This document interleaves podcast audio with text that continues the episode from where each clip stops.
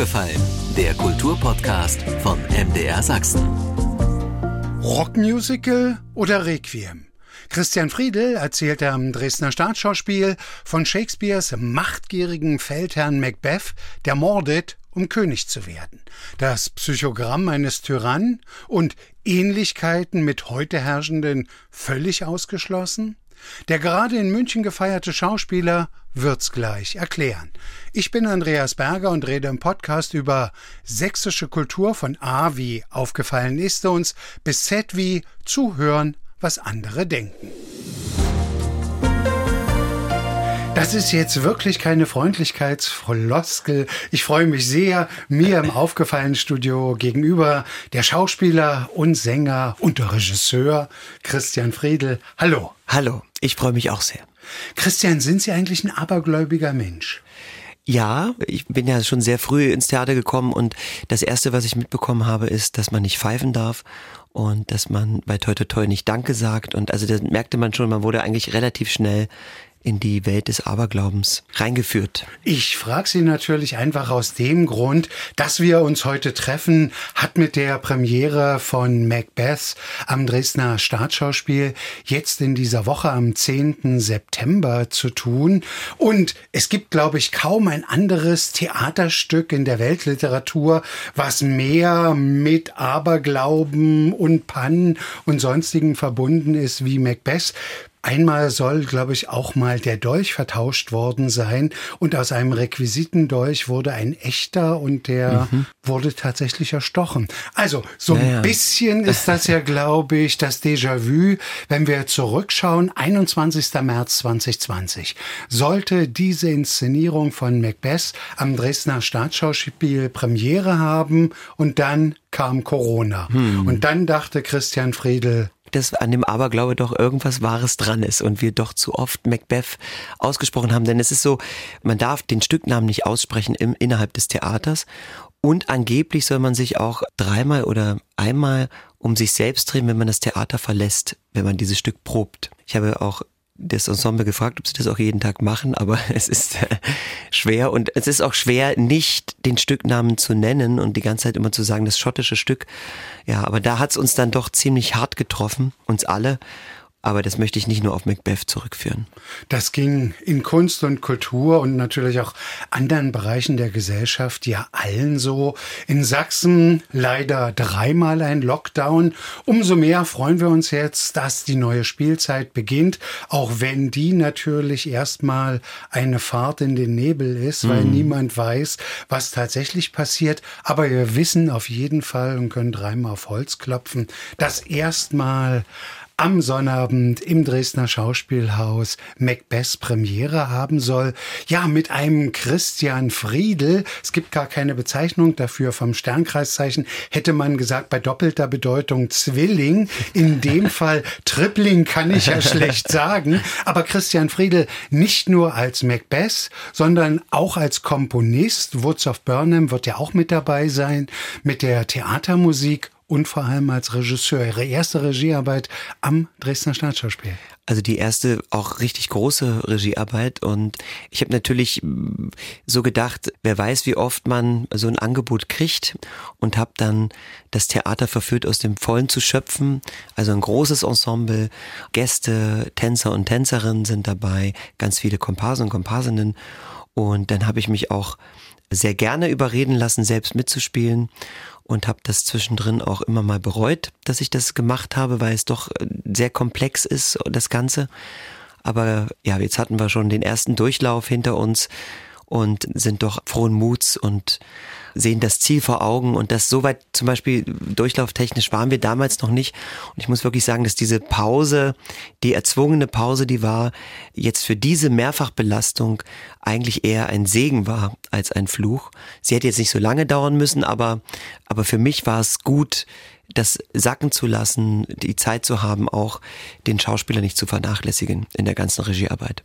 Nur mal von den Zahlen her, wir kommen gleich noch auf das Inhaltliche natürlich zu sprechen. Ich glaube auch eben tatsächlich eine XXL-Produktion des Staatsschauspiels. Ich hatte von damals noch so eine Zahl in Erinnerung. 37 Menschen sind gleichzeitig zum Teil auf der Bühne oder ja, haben ja. zumindest mit dem Bühnengeschehen zu ja. tun. Zur Premiere sind sogar dann 40 oder 42, weil wir haben gesagt, das ist jetzt nach dieser langen Pause, wäre es schön, wenn das ganze Premierenwochenende eigentlich alle spielen, weil wir haben immer noch so zwei zusätzliche Tänzer und Tänzerinnen dabei und Komparsen und Komparsinnen und auch noch ein zusätzliches Kind. Wir haben ja noch so Macduff-Kids mhm. und wir haben dann gesagt, wir machen die Premiere und die erste Vorstellung danach alle zusammen und dann gibt es die normale Aufteilung für die Shows und weil wir wollen das ein bisschen zelebrieren und und auch es es macht schon Sinn, wenn man das Stück dann sieht, dass es oftmals plötzlich so voll wird und weil wir haben ein sehr karges Bühnenbild, möchte ich sagen, und das Bühnenbild besteht eigentlich aus den Menschen aus dem Wald von Birnem und der kommt immer wieder die Schuld Macbeths ist immer wieder zu sehen und und ist wie so ein Schatten, wie so Doppelgänger immer wieder da und das ist schon toll und manchmal bei den Proben bin ich selbst erstaunt, wie viele Leute das sind und das ist natürlich auch eine Rasselbande und man muss muss dann immer auch aufpassen. Deswegen bin ich leicht heiser, weil ich natürlich nicht nur spiele, sondern manchmal auch muss der Papi auch mal streng durchgreifen in der Gruppe. Aber ansonsten ist das schon auch ganz toll, mit so vielen Leuten aus unterschiedlichen Bereichen zu arbeiten. Ja.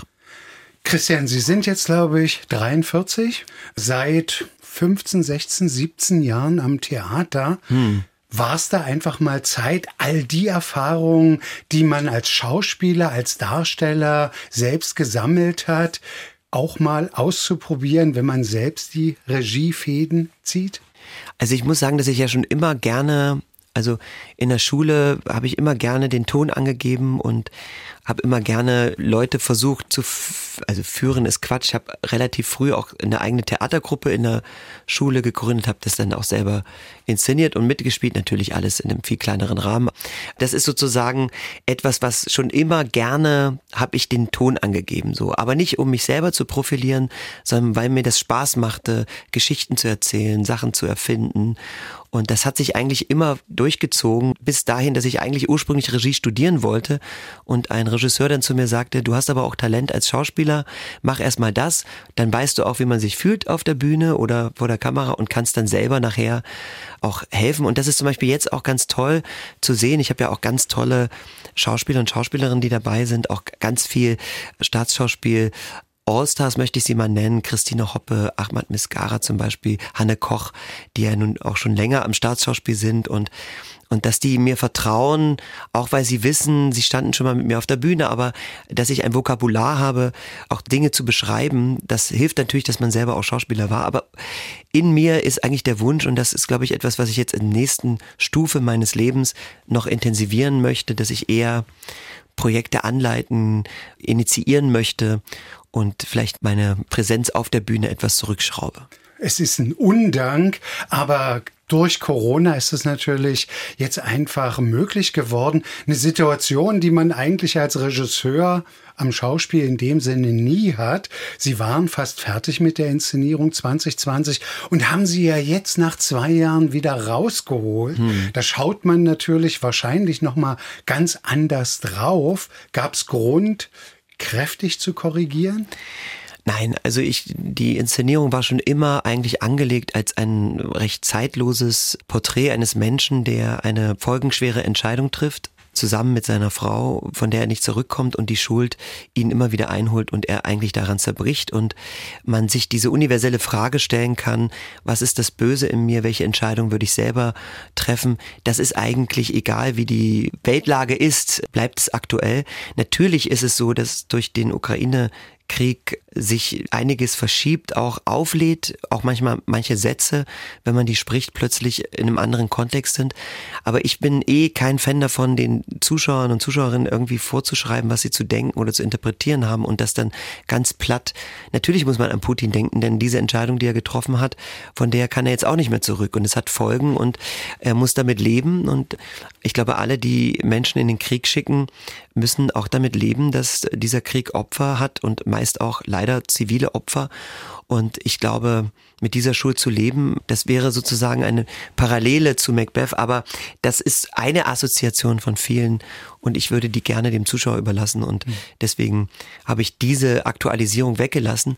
Aber ich habe schon in der Struktur des Abends an sich das Grundkonzept gelassen, aber schon auch gemerkt, und das ist ein Gewinn, wenn man sieben Wochen intensiv probt und merkt, was funktioniert und was funktioniert nicht und man hat die Zeit, das nochmal zu korrigieren. Und man merkt, dass eine solche große Produktion auch Zeit braucht. Und dass die meisten Theater das Ganze packen in sechs oder acht Wochen. Und das ist für manche Stücke okay, aber für so ein großes Stück mit so viel Personal, so viel technischem Aufwand auch, ist es einfach zu wenig. Und das ist dann jetzt die Probenzeit genau richtig, glaube ich. Christian Friedel zu Gast in Aufgefallen am Montagabend bei MDR Sachsen. Ich hole noch mal einen Sidekick in unser Gespräch. Ich kann mir vorstellen, Sie haben sich auch diese jüngste amerikanische Verfilmung von Macbeth angesehen und dachten vielleicht wie ich, Mensch, Katharina Thalbach als Hexe, hm. beziehungsweise einfach, wie sie es gesprochen hat. Ja hätte ich am liebsten auch mhm. in meiner Inszenierung. Ja. Also die, das war auch das Beste an dem Film. Der Film war ästhetisch, fand ich den ganz toll. Mir hat das Paar Macbeth, das ging mir ein bisschen zu leicht über den Lippen, aber das ist natürlich immer so diese Krankheit, wenn man selber in dem Stoff ist und auch seine eigene Sicht da hat.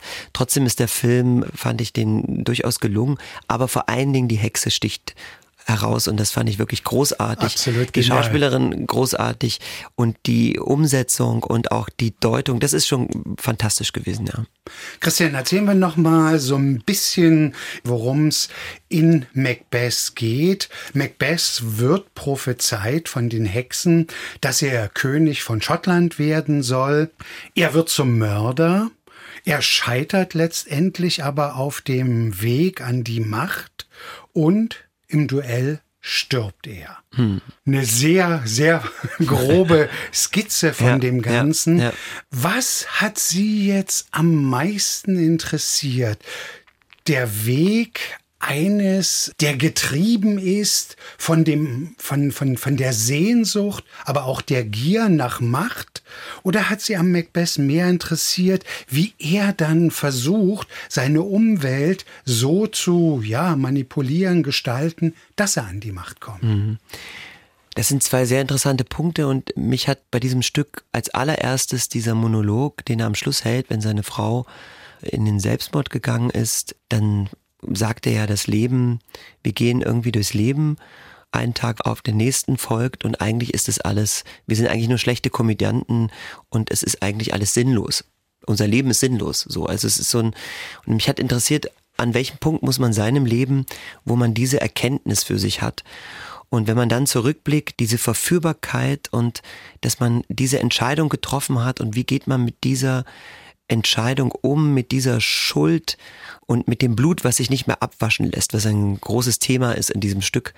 Es wird immer davon gesprochen, dass man das nicht mehr los wird, egal ob die Hände sauber sind oder nicht. Man sieht es die ganze Zeit und das fand ich ein sehr poetisches Bild und fand genau diesen Weg sehr, sehr spannend, weil König sein und in bessere Stellungen kommen, das ist eine Sache. Aber ich glaube, die Verführbarkeit, auch die Verführbarkeit von Worten, also es ist ja so, da wird einem was gesagt und da wird etwas in einem ausgelöst und welche Entscheidung man trifft, dass das dann wahr wird. Die eigene Bereitschaft, eine Entscheidung zu treffen und er entscheidet sich mit seiner Frau zu sagen, okay, wir müssen ihn umbringen, sonst kommen wir da nicht hin. Das fand ich interessant. Das war so der Schlüssel eigentlich in diese Inszenierung und dann fand ich eben, wenn man dieses Bild größer macht, in der Prophezeiung der Hexen ist es dann, wenn der Wald von Birnum anrückt, dann ist eine letzte Stunde, hat dann geschlagen und auch da sagt er, das kann gar nicht sein. Der Wald kann sich gar nicht bewegen und wägt sich in einer unglaublichen Sicherheit.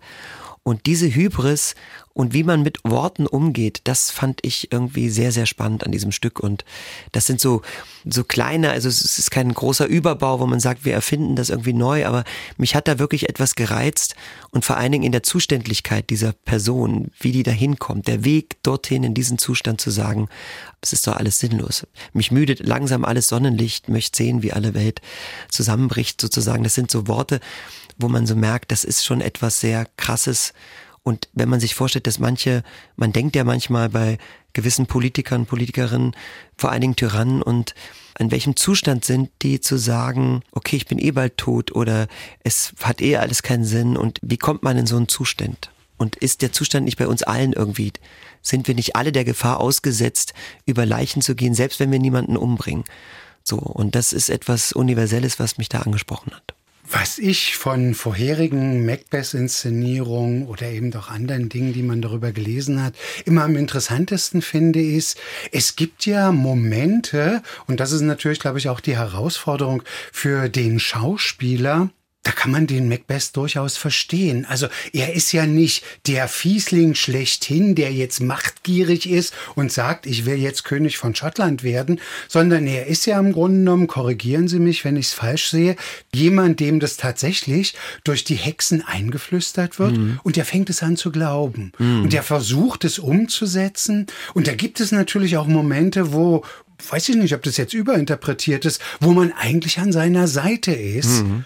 Und dann kippt es. Hm. Ist das das Schwierige, die hohe Kunst der Schauspielkunst, sowohl das eine als auch das andere dann glaubhaft zu machen? Absolut. Und ich glaube, dass, dass die Verführbarkeit da ist, dass man, also ich meine, es ist ja schon immer fasziniert, Menschen, die etwas tun, was wir niemals tun würden, zu beobachten und natürlich auch in ihren eigenen Abgrund zu begleiten. Wir als Publikum haben da alle, glaube ich, eine heimliche, nicht Freude dran, das ist vielleicht ein bisschen zu hart ausgedrückt, aber wenn jetzt zum Beispiel Popstars, also ich muss mir immer Amy, Amy Winehouse erinnern, die ja wirklich vor unseren Augen nach und nach gestorben ist. Auf dem Weg in ihren Tod haben wir sie begleitet begleitet und, und waren fast nicht nur fasziniert, sondern neugierig. Sie tat uns leid und, und gleichzeitig, also das war irgendwie eine perverse Mischung, die ich damals so wahrgenommen habe.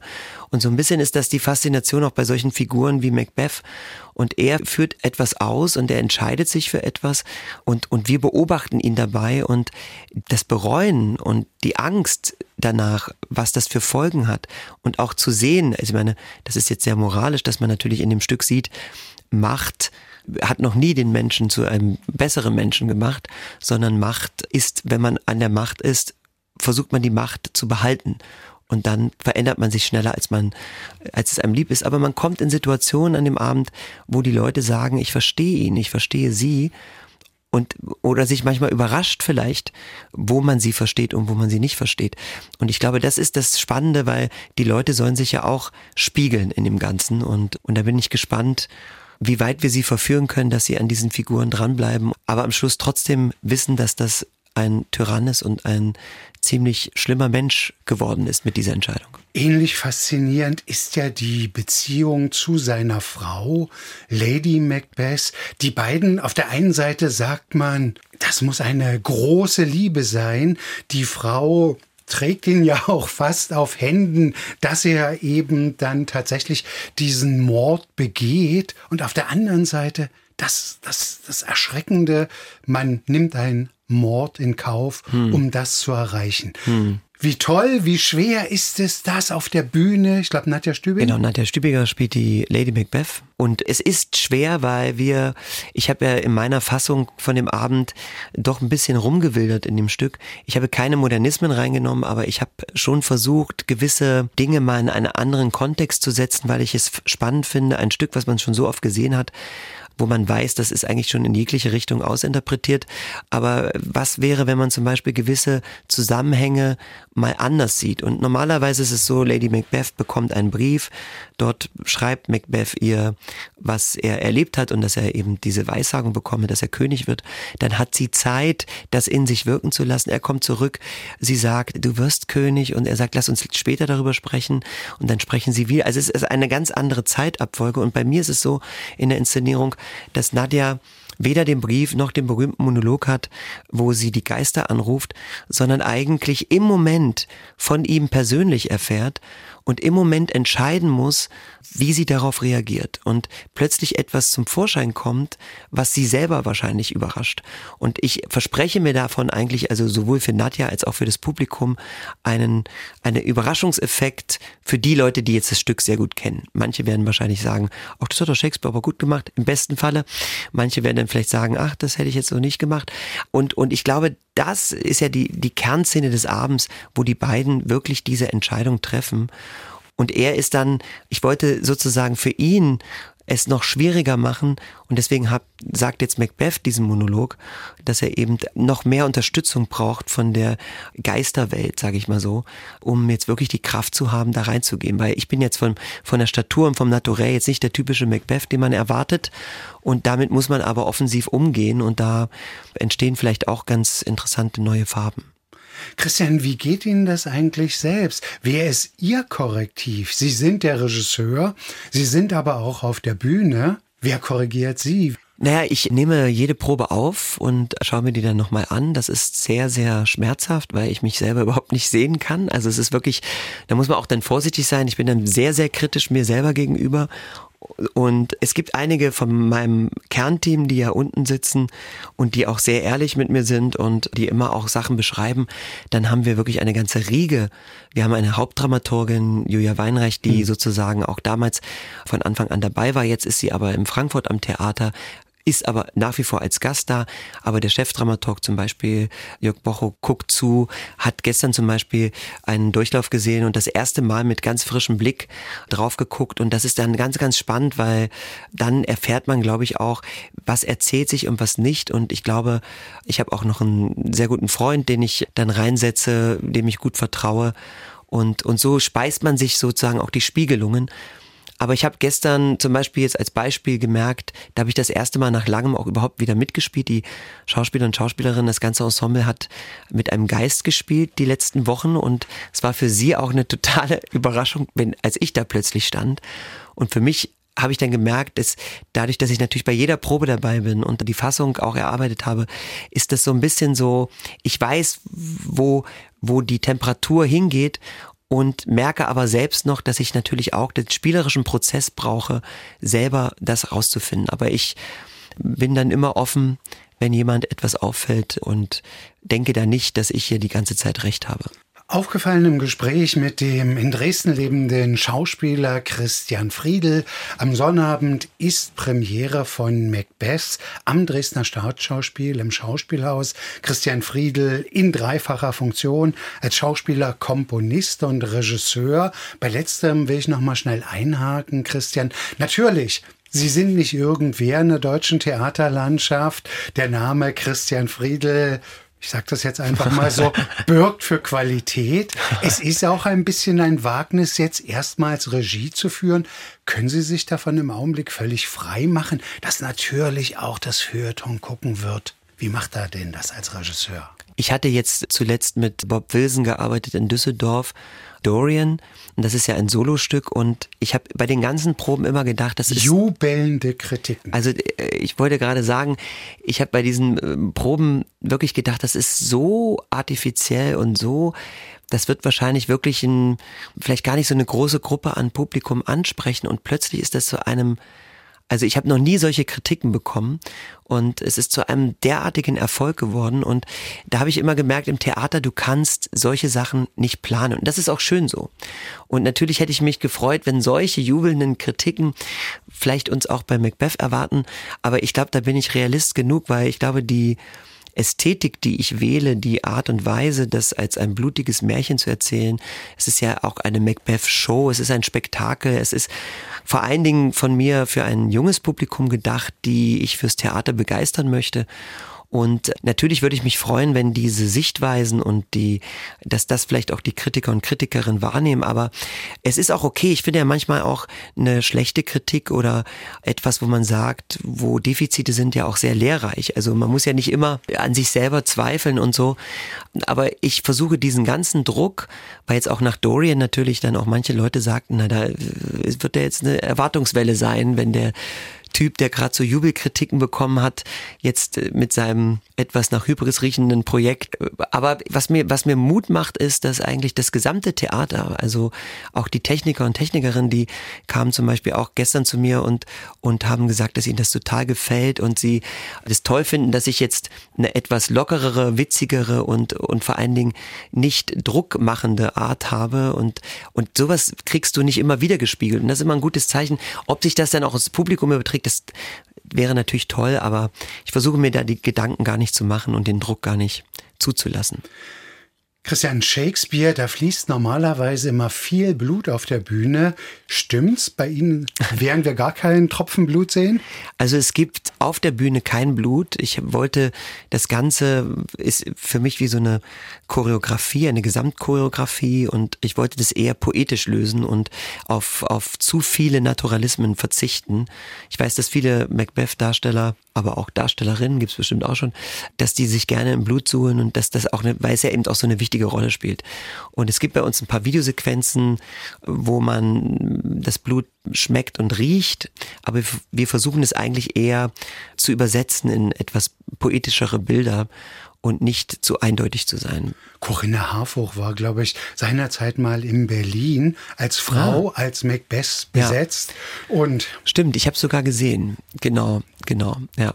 Sie haben schon angesprochen, Sie wollen natürlich auch gern für junge Leute eine Brücke bauen, ins Theater zu kommen. Wobei das Staatsschauspielpublikum ist ja, glaube ich, sehr gut durchmischt. Mhm. Aber da habe ich natürlich auch von vielen so dann die Meinung gehört, ja, nachdem ich den Hamlet gesehen habe, da denke ich ja jetzt, der Christian Friedel wird aus Macbeth ein Rockmusical machen.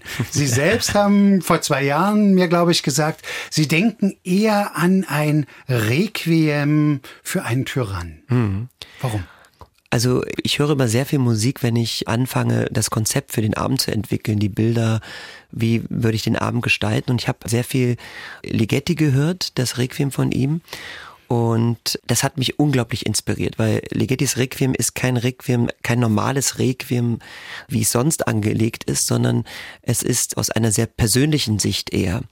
Und dann habe ich versucht, das Stück wie ein Requiem aufzudröseln. Das Stück ist jetzt in acht Abschnitte aufgeteilt, die jeweils eine Überschrift haben, eine, die wir nicht sehen, weil das wollte ich jetzt nicht überlasten sozusagen für den Zuschauer und die Zuschauerin, aber die Struktur des Stückes ist ein Requiem und es baut sich sukzessive auf. Es ist sein selbstgeschaffener Albtraum, seine Hölle, die sich immer wiederholt, genauso wie sich die Geschichte immer wiederholt. Also es wird immer Tyrannen geben, es wird immer Leute geben, die in den Momenten Entscheidungen treffen, die schwerwiegende Folgen haben. Und das war sozusagen die Idee oder die Struktur, wie man auch musikalisch rangeht. Also ich wollte auch nicht, es wird Songs geben, es wird auch gesungen werden, aber sicherlich nicht so viel und auch nicht in der Art wie bei Hamlet, weil ich wollte natürlich auch bewusst nicht äh, Hamlet 2 machen, weil jetzt Christian Friedel zufällig auch die Titelrolle spielt und die Band ist dabei sondern die Band ist hier diesmal wirklich eine atmosphärische, dem Puls der, der Inszenierung gebende, wichtige Struktur zusammenhängende Einheit. Und sie ist nicht wirklich eine ins Spiel integrierte Rockband. Ja, und dieser musikalische Zugang hat mich dazu geführt, dass man sagt, so er ist in seiner selbstgeschaffenen Hölle und die ist eigentlich übersetzt sein eigenes Requiem, weil er immer wieder in den Tod läuft, weil immer die Entscheidung, die ihn trifft, eigentlich nur in der Konsequenz, also für ihn jetzt sozusagen endet, nämlich in seinem eigenen Tod. Christian Friedel und die Dreifaltigkeit, sage ich mal. In dem Fall Schauspieler, Regisseur und Komponist. Andererseits, wer sie kennt, Theaterschauspieler, Filmschauspieler und Sänger. Woods of Burnham, ihre Band. Und wer bisher immer noch nicht verstanden hat, warum das Woods of Burnham heißt, der weiß es spätestens nach Macbeth. Die Musik dazu kommt jetzt auch gleich im September als CD. Genau, also diese Woche zur Premiere sozusagen kommt die CD auch raus. Da hatten wir auch die Corona-Zeit genutzt, das aufzunehmen, das Album. Und ich finde, es ist sehr, sehr toll geworden. Es ist sehr instrumental. Also es gibt nur, glaube ich, vier Gesangssachen. Und es ist aber sehr, also es geht ineinander über. Und ich glaube, wenn man sich das in einem anhört, auch gerade über Kopfhörer, selbst wenn man das Stück nicht gesehen hat, öffnet es, glaube ich, auch andere Welten. Es ist ein bisschen experimenteller, vielleicht manchmal auch nicht ganz so leicht zugänglich, aber also ich mag es sehr und ich finde es toll, dass es das jetzt gibt, parallel zur Premiere, dass man sagt, okay, falls mir die Musik gefallen hat, die möchte ich mit nach Hause nehmen, dann hat man das jetzt sozusagen als CD, ja. Eine sphärische Musik, wie muss ich mir das vorstellen? So wie Woods of Burnham in aller Regel klingen? Stärker Rock akzentuiert? Oder? Also Rock, äh, also Rock weniger, sondern eher Elektronik, ein bisschen einstürzende Neubauten, Nine Inch Nails. Also es ist wirklich ein sehr, wir haben eine Ästhetik gewählt, auch der Bühnenbildner Alexander Wolf hat eine Ästhetik gewählt, die so ein bisschen an so Alien-Filme erinnert, also an eine, an eine zeitlose Zukunft, die schon in der Vergangenheit liegt. Das war jetzt, glaube ich, auch ein sich, in sich widersprechender Satz. Aber es ist eine Ästhetik, die sehr metallig ist und die wirklich ein bisschen etwas, ich war damals in Duisburg, hatten wir ein Konzert mit der Band und da gibt's ja diesen Industriepark und so und das, ich fand das von der Struktur wahnsinnig spannend und dieses schon in die Jahre gekommene massive, das fand ich irgendwie für diese Welt und daran haben wir uns musikalisch orientiert und haben da versucht, ein bisschen haben auch ein, ein extra Gerät fürs Schlagzeug gekauft, was ultra teuer war, was es nur in Amerika gibt, was eingeflogen werden musste und was sozusagen aus Drähten besteht und aus, aus Metall, ein perkussives Element. Und da haben wir versucht, ein bisschen mit rum zu experimentieren. Es wird auch natürlich den Woods of Burnham Bombast Sound geben, den wir auch bei unserem letzten Album How to Hear Painting hatten, der manchmal aufkam mit dem Orchester, wenn sich das so hochschraubt. Aber es wird auch sehr sanfte, sphärische Musik geben. Also ich bin mal sehr gespannt. Weil Sie es gerade angeschnitten haben, ich habe gesehen am 8. Oktober im Rundkino How to Hear mhm. Painting, aber als Film zu erleben oder Live-Musik. Also es gibt sozusagen als Zugabe ein kleines Akustikset und wir zeigen dort zum 50-jährigen Geburtstag vom Rundkino, Rundkino, Dresden zeigen wir dann unsere, den Atemmitschnitt, den es eigentlich auch online gibt. Aber wir haben in der Corona-Zeit in einem Filmmusikstudio das Ganze in Dolby Surround abgemischt, nochmal ganz komplett neu abgemischt und dass es dann über die Kinoanlagen ziemlich fett klingt. Und ich glaube, das könnte ein ganz tolles Erlebnis werden. Christian, Sie fragen sich vielleicht, weil man es ja nicht sehen kann, ich muss die ganze Zeit schmunzeln, während wir über Musik reden, aus einem einfachen Grund. Ich habe in Vorbereitung auf unser Gespräch einfach nochmal im Internet geforstet, was so alles über Christian Friedel zu finden ist.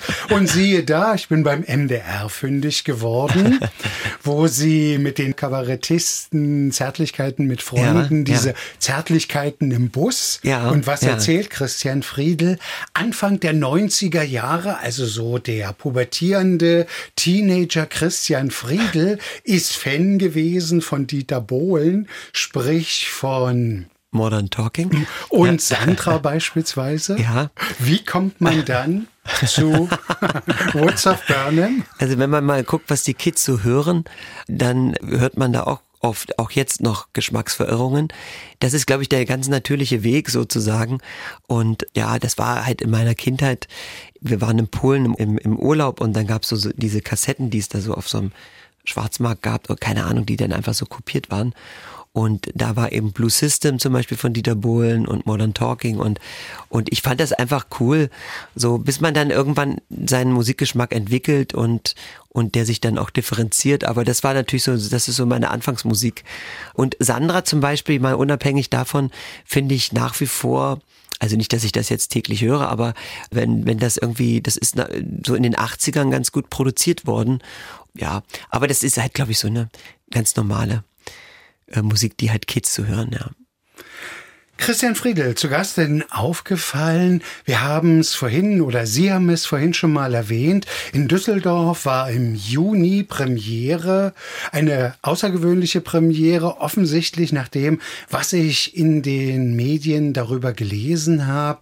Wilson inszeniert, ja, Oscar Wilde, ein Mix das Stück ist überschrieben Dorian und natürlich denkt jeder an das Bildnis des Dorian Gray, der Einbrecher beim Maler, der dann dem Maler Porträt sitzen muss.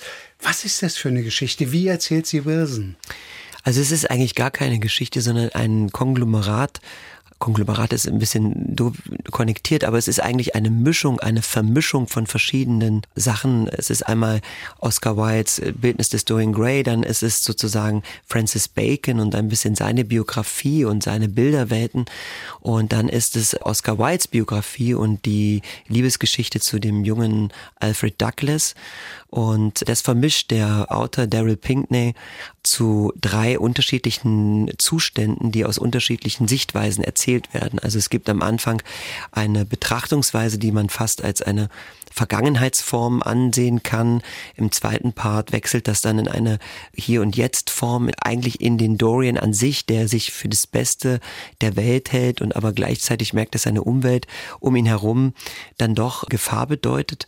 Und am Ende im dritten Part ist es wie jemand, der sozusagen auf seine verflossene Liebe, auf das Porträt blickt und, und eigentlich wie so Vorwürfe von sich gibt. Und das ist wirklich ein hochkomplexer, wahnsinnig komplizierter Text. Und ich habe noch nie so lange gebraucht, um einen Text zu lernen und ihn, bei Bob Wesen muss man immer dazu sagen, Bob sagt einem Schauspieler, einer Schauspielerin nie, was sie zu denken, zu fühlen haben. Es liegt wirklich bei dir, wie du den Text gestaltest und das war wirklich also schlaflose Nächte und oftmals, also es ist ein sehr poetischer, toller Text. Also es ist wirklich, es stehen fantastische Sachen drinne. Aber wie spielt man das? Der Text hat keine gerade Linie und, und, und springt und das ist wahnsinnig kompliziert. Aber der Bob hat es geschafft oder wir haben es gemeinsam geschafft, dass es in gewisser Weise ein Assoziationsraum ist, der plötzlich Synapsen bei den Leuten antriggert, wo sie einen Zugang finden und wo sie nicht nur fasziniert sind vielleicht von den Bilderwelten, von den wunderbaren Lichtbilderwelten von Bob oder von, von, von den unterschiedlichen Temperaturen, die ich da versuche als Schauspieler. Ich habe ja wirklich, das ist alles, was man so in der Kiste hat, sozusagen, durfte ich da, darf ich da ausspielen. Und das ist natürlich faszinierend, aber ich glaube, dass der Inhalt, dass der Text nachwirkt und dass die Komplexität dieses Ganzen, dieser Überforderung, die man dort sieht, scheinbar Spuren hinterlässt bei den Leuten. Und Bob sagt ja selber, man muss nicht immer alles verstehen. Und ich glaube, das ist der perfekte Abend, um mal ins Theater zu gehen und zu sagen, mal sehen, was ich daraus rausnehme. Irgendwas nehme ich mit. Das ist ja eine Co-Produktion, ich glaube, von drei Partnern. Also von Düsseldorf, Staatsschauspiel ist auch mit dabei. Mhm. Und ich glaube, im Januar werden wir hier die Premiere in Dresden Genau, haben. Anfang Januar ist die Premiere hier in Dresden. Und der Meister selbst wird auch vorbeikommen. Und das ist das erste Mal fürs Staatsschauspiel. Das also, sie haben schon Black Rider gespielt und Alice ist, glaube ich, auch jetzt gerade im Repertoire. Und aber dass der Meister selber, ich sage immer Meister, sage ich auch zu ihm immer Master, aber dass er selber hier kommt und in dem Haus inszeniert, das ist schon das erste Mal und das ist toll. Ich weiß nicht, wie es Ihnen geht. Mir als Journalist geht es ja auch manchmal so, da trifft man auf Leute, die erzählen aus ihrem Leben über ihre Arbeit. Da denkt man so im Nachhinein, das konnte dir keine Vorlesung, kein Seminar, nichts im Studium beibringen, was du vielleicht in der Stunde oder wie auch immer, die du mit ihm Zeit hattest, was dir dabei rumgekommen ist. Hm. War für Sie die Begegnung mit Wilson auch sowas, so ein, so ein Schlüsselerlebnis so? Es war interessant, dass ich eine ähnliche ähm, Suche oder Sprache als ich das erste Mal mit Bob gearbeitet habe, war das 2016, da habe ich auch das erste Mal was von Bob Wilson gesehen. Und ich habe aber vorher schon Stücke gemacht und die waren auch immer sehr musikalisch, sehr ästhetisch, viele Bilder, Welten. Und das, wir sind uns irgendwie nahe, obwohl wir uns erst recht spät kennengelernt haben. Und das merkte man auch in der Arbeit, dass wir beide zusammen eine Fantasie entwickeln können, also ich meine, Bob hat halt seine, sein wahnsinniges Handwerkszeug, was er sich über die letzten Jahrzehnte ja erarbeitet hat. Und es ist faszinierend. Ich habe wahnsinnig viel gelernt, wahnsinnig viel von Dynamiken, Sichtweisen, Körperspannung, wie man mit der Bühne umgeht. Wahnsinnig viel gelernt. Aber die Suche nach diesen atmosphärischen Theaterabenden, die Bilderwelten, die auch Assoziationen wecken, die vielleicht nicht im Text ausgesprochen werden, das ist etwas, wo wir uns nahe waren und beide, glaube ich, ganz happy sind, dass wir uns dann noch begegnet sind, sozusagen, und wir vielleicht noch mal ein weiteres Mal begegnen werden. Christian Friedels erstes Soloprojekt auf der großen Bühne manchmal die Kollegen vermisst oder Total. überwiegt einfach dieses Glücksgefühl, hallo, hier stehe ich, ihr seid alle meinetwegen da und ja. hört mir zu und schaut mir zu? Also ich habe schon die Kollegen und Kolleginnen vermisst, weil ich dann wirklich immer danach wie so alleine nach Hause ging und ich konnte niemandem irgendwie mal sagen, dass ich heute irgendwie keinen Spaß bei der Probe hatte oder genervt war oder es kommt ja auch manchmal vor und dann braucht man manchmal den Austausch. Und natürlich, ich bin jetzt, jetzt bei Macbeth, ist ja das ganze Gegenteil sozusagen von Dorian, dass man gleich irgendwie 35 Anspielpartner und Anspielpartnerin hat. Und das finde ich irgendwie ganz toll, weil ich bin wirklich eher ein Ensemble-Mensch. Also ich stehe zwar gerne im Mittelpunkt, aber nicht um meinetwillen, sondern ich, ich unterhalte die Leute einfach gerne und, und ich mag es aber sehr gerne mit Leuten zu spielen. Aber in diesem Abend ist es ja auch so, er hat die Technik so eingebaut, dass ich eigentlich immer wieder Partner hatte. Meine Partner sind die Techniker und Technikerinnen. Dann gibt es zwei Beleuchterinnen, die dann mit mir fahren. Dann gibt es einen Statisten noch, der so ein Doppelgänger ist für einen kurzen Moment. Also so ganz alleine bin ich nicht und das ist auch gut so. Christian, allein in der Entwicklung, die Sie jetzt am Theater durchschritten sind, also ich glaube schon, das Theater, an dem Sie begonnen haben und das Theater heute in dieser Zeit hat sich sehr verändert. Und für meine Begriffe, das ist jedenfalls meine Beobachtung, das, was früher mitunter noch so ein bisschen argwöhnisch betrachtet wurde, welche Rolle spielt eigentlich die Musik am Worttheater, mhm. das hat sich völlig harmonisiert. Es ist heute, glaube ich, etwas völlig Selbstverständliches. Mhm. Gut so? Ja, ich glaube, wenn es sinnlich eingesetzt ist und nicht nur als Effekt genutzt wird, ist es, glaube ich, toll, so wenn sich die Künste mit, ich bin eh immer Fan, wenn die Künste sich miteinander mischen und neue Sachen dazukommen. Ich habe ja auch in meinem Team zum Beispiel den großartigen Johannes Zink, der das Licht macht und der aus einer ganz anderen Welt kommt und gar kein Theaterlicht leuchtet.